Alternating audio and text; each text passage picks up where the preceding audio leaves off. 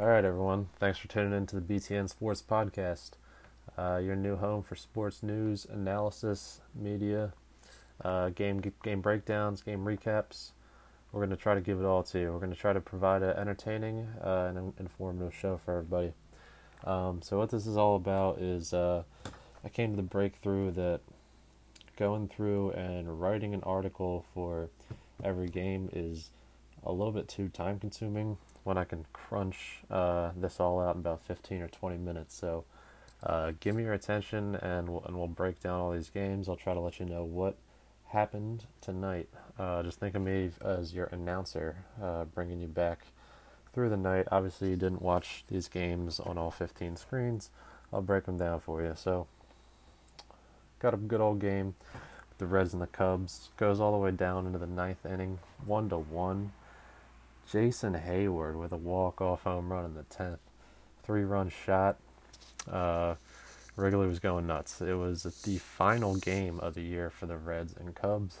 It has been a tense one, uh, multiple fights. The Javy Baez walk-off. Uh, it, has been an entertaining season uh, between those two and it's always fiery. Looks like uh, Cincinnati ends up winning the season series, eleven to eight.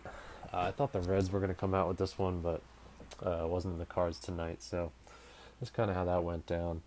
Um,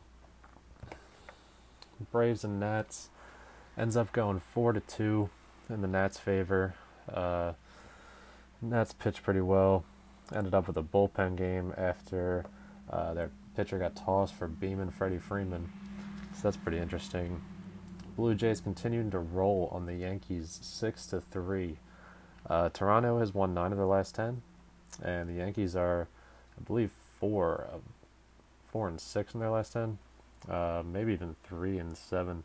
Uh, so not looking too good as far as the form goes. The Blue Jays are now a game back on the Yankees. Looks like we got or- Royals and Orioles play a very entertaining game.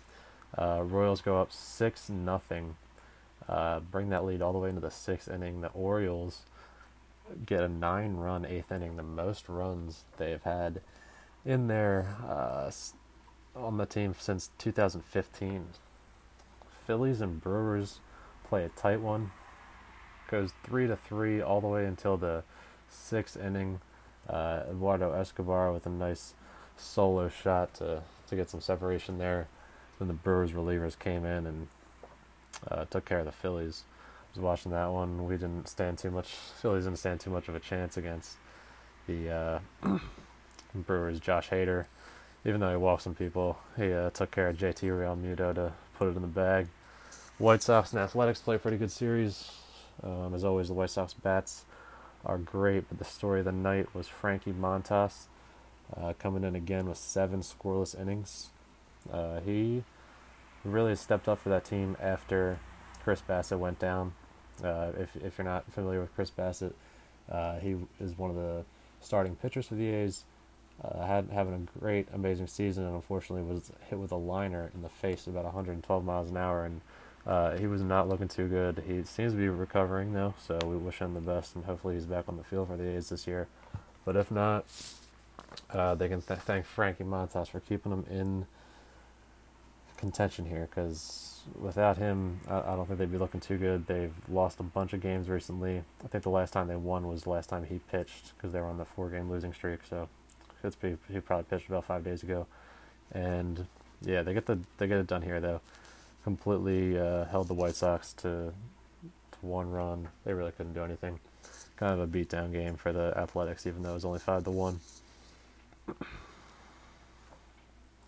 Rays and Red Sox playing the game of the night, going all the way to the eighth inning. It's one to one. It goes 0-0 all the way into the eighth inning. Uh, Nelson Cruz gets a nice little single, drive in some run, drive in a run. Uh, let's see who he drove in. Yeah, he drove in Brandon Lowe with a single in the eighth. So one nothing. The game is seeming like such a pitcher's duel that all Fenway's kind of on his feet, and uh, Hunter Renfroe comes through and smacks the ball over the green monster out of the park pretty emphatically. So that that put an end to any Rays excitement. They close it down in the ninth, and the Fenway fans leave happy. So that was nice because um, the Rays have kind of been beaten up on them recently. Yeah, the Rays won the last two. So Boston making up a little bit of ground in that series, but not really. It ends up being the season series 11 to 8 in the favor of the Rays. So that that's better than I was looking for Boston. Um, so yeah, that's that's some of the games that we had on Wednesday night. Looking forward to Thursday. Way smaller slate. Got the Rockies and Phillies going against each other.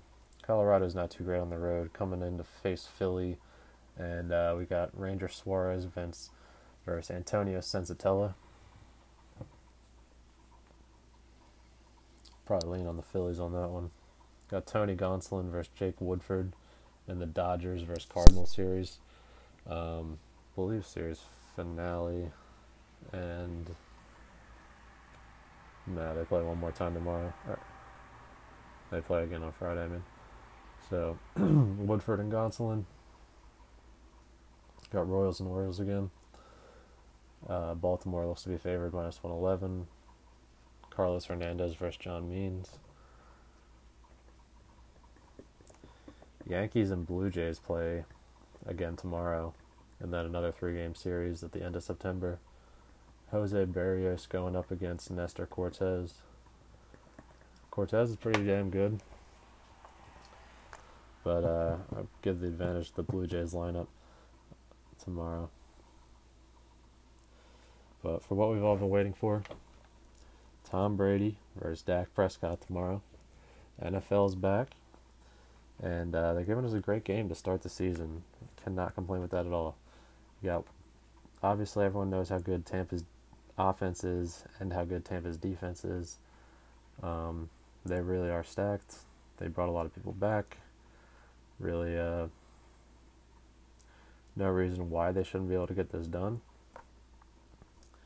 But we can't really forget how good Dak's offense was looking last year with CeeDee Lamb, Amari Cooper, um, and, and if Zeke comes back looking strong, that offense could put up 30, 40 points. So I don't see how the line moves all the way to minus eight and a half. Um, if I was to make a pick on this, I'd probably go with the plus eight and a half and roll with the Cowboys on that because it just seems like a lot, a lot of points to be to be laying. But maybe the Buccaneers do blow them out. I just can see this one being pretty close. I would probably lean over on the total because so many receivers in this game, two good quarterbacks.